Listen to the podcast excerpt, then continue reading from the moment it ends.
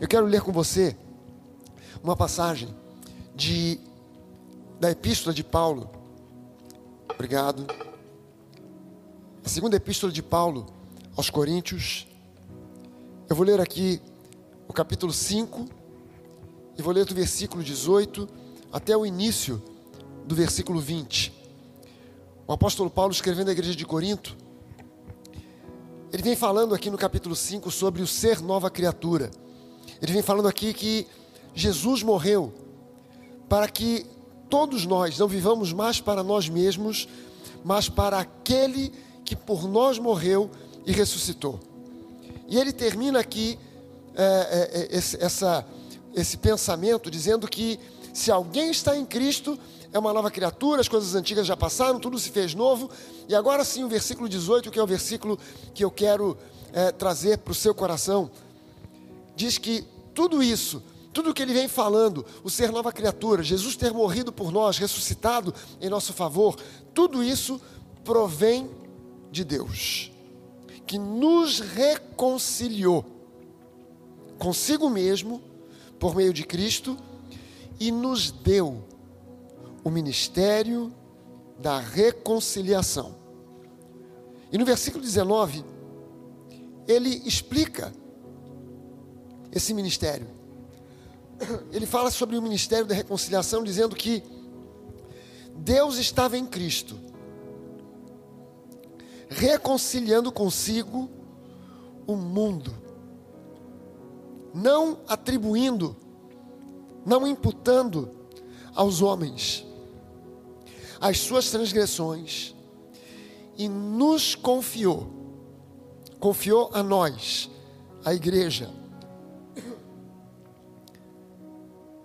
a palavra da reconciliação. De sorte que nós somos embaixadores em nome de Cristo, como se Deus estivesse exortando, animando, encorajando, chamando a atenção do mundo por nosso intermédio. Cristo nos reconciliou com Deus. Nós estávamos afastados de Deus por causa da barreira que existia entre nós e Deus, por causa do pecado. Mas Jesus veio, cumpriu a lei, nos perdoou de todos os pecados e removeu toda a barreira que havia entre nós e Deus, nos reconciliando assim com Deus, nos reconciliando com o Pai mas não somente ele nos reconciliou com o Pai, ele deu a nós agora um ministério. Ele nos entregou o ministério da reconciliação. Assim como ele nos reconciliou com o Pai, ele agora espera que nós possamos nos reconciliar uns com os outros. Nós estamos chegando ao final do ano, daqui mais alguns dias, nós estamos celebrando uh, o ano novo, a virada de 2022 para 2023. E esse ano de 2022 foi um ano difícil, não só por causa uh, de todo o, o, o, o, que nós vivemos anteriormente, de pandemia e, e, e isolamento. Muitas pessoas tiveram a sua mente afetada tiveram a sua alma, os seus sentimentos, seu equilíbrio emocional afetado por causa do isolamento. E entramos 2022 vendo aí é, o fim da pandemia, mas foi um ano de eleição. Foi um ano onde a, a polarização do nosso país se intensificou de forma aguda, de forma extremamente forte. E nós vimos irmãos se levantando contra irmãos, igrejas se levantando contra igrejas, famílias contra famílias, amigos contra amigos, em função de posicionamentos políticos. Isso trouxe muitas sequelas. Isso talvez tenha afetado esse final de ano, onde nós deveríamos estar desfrutando de um Natal em harmonia, em comunhão com toda a família, mas muitos talvez, por falta dessa reconciliação, chegaram até esse momento divididos, separados. E a vontade de Deus para mim e para você não é que nós estejamos separados. A vontade boa, perfeita e agradável de Deus é que nós estejamos reconciliados. E esse é o Natal da reconciliação. Esse é um Natal profético. Essa é uma palavra profética para você que está chegando a esse final de ano e que olha para trás e admite, pastor, é verdade, a gente sofreu muita consequência dessa pandemia, desse estresse por causa da política. Nós ainda não sabemos como será o ano de 2023. Nós temos ouvido muitos rumores que é, vai acontecer isso ou aquilo. Temos visto protestos, temos visto gente inconformada com a eleição. Nós não sabemos o que vai acontecer. Muita gente dando rumores de que é, é, o ano que vem será um ano é, de tumultos, será um ano confuso. Mas eu quero profetizar para você aqui que, independente do que estejam dizendo os rumores, eu e você, que amamos a Jesus, que temos um compromisso com Jesus, que cremos que Ele é o nosso Senhor e Salvador, nós não vivemos por rumores, nós não vivemos em função daquilo que aparece publicado nas redes sociais, nós não vivemos com base naquelas notícias que chegam até nós por WhatsApp. Nós não chegamos, não vivemos em função daquilo que chega de áudios, de vídeos. Nós vivemos pela fé. Nós vivemos pela confiança que temos de que Deus está no controle da minha e da sua vida. Nós vivemos pela fé em um Jesus que deu a sua vida por nós e que não quer que nós estejamos com a nossa família dividida, com as nossas amizades rompidas, por causa de fatores humanos passageiros. Porque tudo isso que nós temos visto e que nós estamos vendo vai passar. Esse vírus que causou essa pandemia está passando. Os homens já arrumaram, os médicos, os cientistas já arrumaram recursos, vacinas, prevenção, usando de máscaras, lavando mãos, e em especial, como eu citei, as vacinas. As coisas vão se aprimorar ainda mais.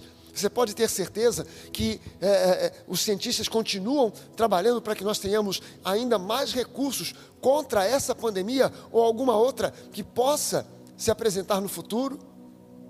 Você pode ter certeza que toda essa questão política, ela vai se alterar, ela vai mudar, isso vai passar. Partidos políticos existem, são criados, são levantados, depois de um tempo, somem, desaparecem. Políticos entram em cena, saem de cena, mas o nosso Deus, a palavra de Deus, ela é eterna, ela não se altera, ela não muda, ela não sai de cena, ela permanece para sempre. E o meu convite para você é que você não permita que esse final de ano seja alterado, seja estragado por causa de coisas que são passageiras. Tenha no seu coração a humildade de reconhecer que você, quando estava no mais terrível momento da sua vida, Jesus veio e te reconciliou com o Pai. Então, baseado nisso, continue cultivando essa humildade e busque reconciliação.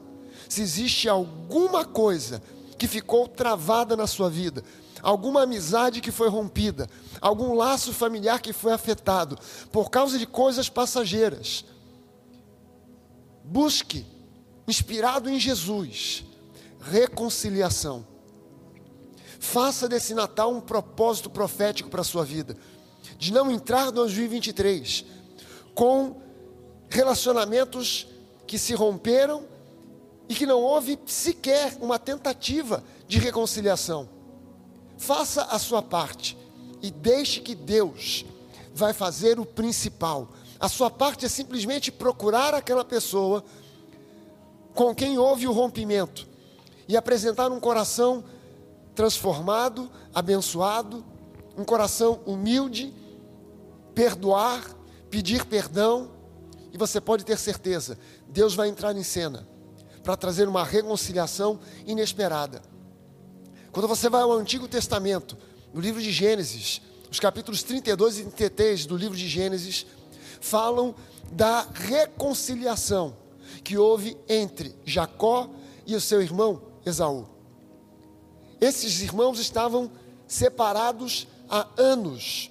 Jacó, ele tinha aprontado uma, uma, fez uma armação terrível contra o seu irmão e roubou do seu irmão o direito de primogenitura, algo que naquele tempo era algo importantíssimo. Ele sabendo que já que Esaú era um homem instável, ele preparou uma deliciosa comida. E quando já, eh, Esaú volta de um tempo em que ele vai, ele sai para caçar, quando ele volta, ele volta esfomeado, e ele sente o cheiro daquele alimento, daquela comida que Jacó estava preparando, e ele pede um pouco daquela comida, e Jacó diz a ele: Eu te darei a comida se você me ceder o seu direito de primogenitura. E Esaú, já, Esaú, Esaú, já estou misturando aqui o nome dos irmãos. Esaú, ele, ele com aquela sua instabilidade emocional, ele nem pensou, não raciocinou, e ele, tá bom, me dá aí a comida e fica com o direito de primogenitura. Passado o tempo, quando o seu pai estava para morrer, quando Isaac estava sentindo que havia chegado o seu tempo, ele chama os seus filhos para os abençoar. Esaú já não consegue receber o direito de primogenitura, porque Isaac acaba passando para Jacó. Jacó arma, faz uma armação e consegue tirar de Isaac, fingindo que era Esaú. Isaac cego, não conseguia enxergar, e ele fingindo que era Esaú, ele consegue roubar o direito de primogenitura. Isso causou em Esaú um ódio tão grande que Esaú planejou matar o seu próprio irmão. E Jacó fugiu e passam-se anos. Jacó se casa, tem filhos, a vida vai andando. E um dia, Jacó decide voltar para a casa dos seus pais, orientado, na verdade, por uma voz de Deus no seu coração. Volte para a casa dos seus pais. Ele volta e na volta, durante o período da volta, ele vem trazendo a sua família, ele vem trazendo gado, ele vem trazendo servos e servas. Ele saiu sem absolutamente nada, mas ele volta agora um homem rico. Mas ele sabia que seu irmão Esaú, se o encontrasse, estaria ainda com aquele ódio cozinhando no coração. E ele envia adiante, antes dele, a sua família, os seus servos, as suas servas, o gado, e dá instrução aos seus servos para que separem é, é, ovelhas, bois, camelos, jumentos, e, e, e levem aquela porção, perdão, levem aquela porção como um presente para tentar aplacar a ira de Esaú. E ele fica sozinho. E ele passa a noite sozinho. E naquela noite, Deus faz uma visita a Jacó. E a Bíblia diz que ele passou a noite lutando com Deus.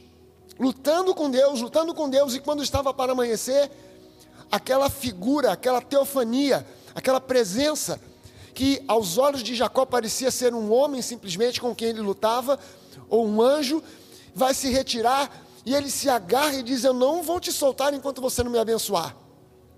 E aquela figura, aquela manifestação divina, pergunta a ele: Qual é o seu nome?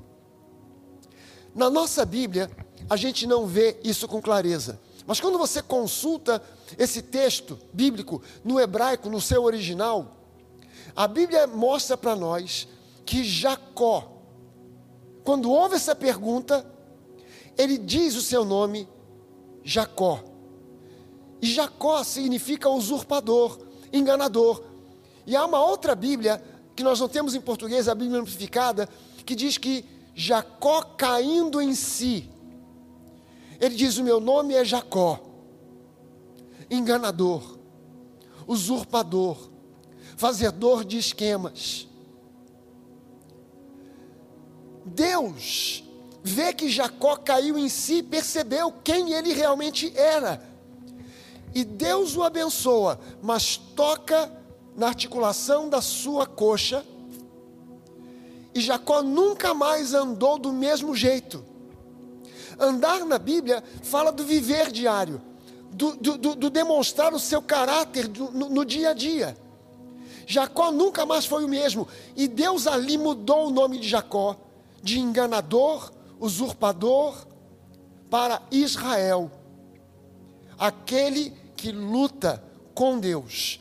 A gente tem essa ideia de Jacó lutando com Deus, mas o, o nome, na verdade, expressa alguém que tem Deus lutando consigo ao seu lado, aquele que luta com Deus ao seu lado, tendo Deus ao seu lado. Jacó, então, que havia mandado a sua família, os servos e servas, todos os seus, todo o seu gado adiante. A Bíblia diz que agora ele passa à frente de todos, e lá ele vê Esaú vindo, e vem Esaú trazendo 400 homens. Esaú não vinha para honrar o seu irmão. Esaú não vinha para saudar o seu irmão. Esaú vinha para matar o seu irmão. Ele traz 400 homens para garantir que viesse Jacó com quem ele viesse, ele seria esmagado e morto. Mas Jacó, com o coração mudado, com o seu andar modificado, ele vê a figura de Esaú ao longe, com aqueles 400 homens, e ele vai se aproximando, e sete vezes, sete vezes, ele se ajoelha e coloca o rosto em terra. E ele se ajoelha a primeira vez, ele se curva, ele levanta, ele anda um pouco mais, ele se ajoelha, ele se curva e ele se levanta e ele faz isso, ele repete isso sete vezes. A Bíblia não diz assim, mas você pode depreender, você pode é, é, conseguir entender que Esaú, vendo aquela atitude, Esaú olhou e disse: Esse não é o Jacó que eu conhecia. O Jacó que eu conhecia jamais se curvaria, jamais se prostraria diante de mim. Sete vezes. E a Bíblia diz que quando Esaú se aproximou, Jacó, talvez ali, pensando consigo mesmo, agora o que tiver que ser, será. Eu não sei se o meu irmão me perdoou, eu não sei se ele, diante a minha prostração, entendeu e percebeu que eu mudei, que eu quero perdão, eu quero reconciliação, mas eu vou enfrentar o que tiver que enfrentar. Mas a Bíblia diz agora que quando Esaú chega e se aproxima, ele correu na direção de Jacó, o abraçou e ambos juntos, abraçados, choraram. E houve ali uma das mais belas reconciliações que a Bíblia nos mostra. Só comparável à reconciliação que Jesus prometeu garantiu e consumou na cruz do Calvário, nos reconciliando com Deus. E o meu convite para você é: olhe para o exemplo de Jacó, olhe para o exemplo de Esaú, olhe para a obra de Jesus e não permita que você entre o ano novo sem estar reconciliado com quem você precisa se reconciliar. Esse é o espírito de Cristo. Esse é o espírito cristão. Esse é o espírito daquele que ama a Deus, de não andar em divisão, de não andar em briga, de não andar é, é, de, em divisões, mas andar reconciliado com todas as pessoas que você esteja precisando se reconciliar. No que depender de você, esteja em paz com todos se alguém não quer se reconciliar, não quer estar em paz com você, isso já não é problema seu. Mas no que depender de você, esteja em paz com todos, reconcilie-se com a sua família, com seus amigos, com seus irmãos, com a sua igreja. Esteja em paz. E que você tenha um Natal especial que seja um dia especial, uma noite especial, que seja um momento especial e que você possa perceber na sua casa, no seu ambiente, aonde você estiver, a presença genuína do Espírito Santo de Deus. Que Deus te abençoe, a você, a tua família rica e abundantemente, em nome do Senhor Jesus. Amém. Amém. Aleluia. Eu queria ter mais um tempo aqui agora de oração com você, Pai, no nome de Jesus.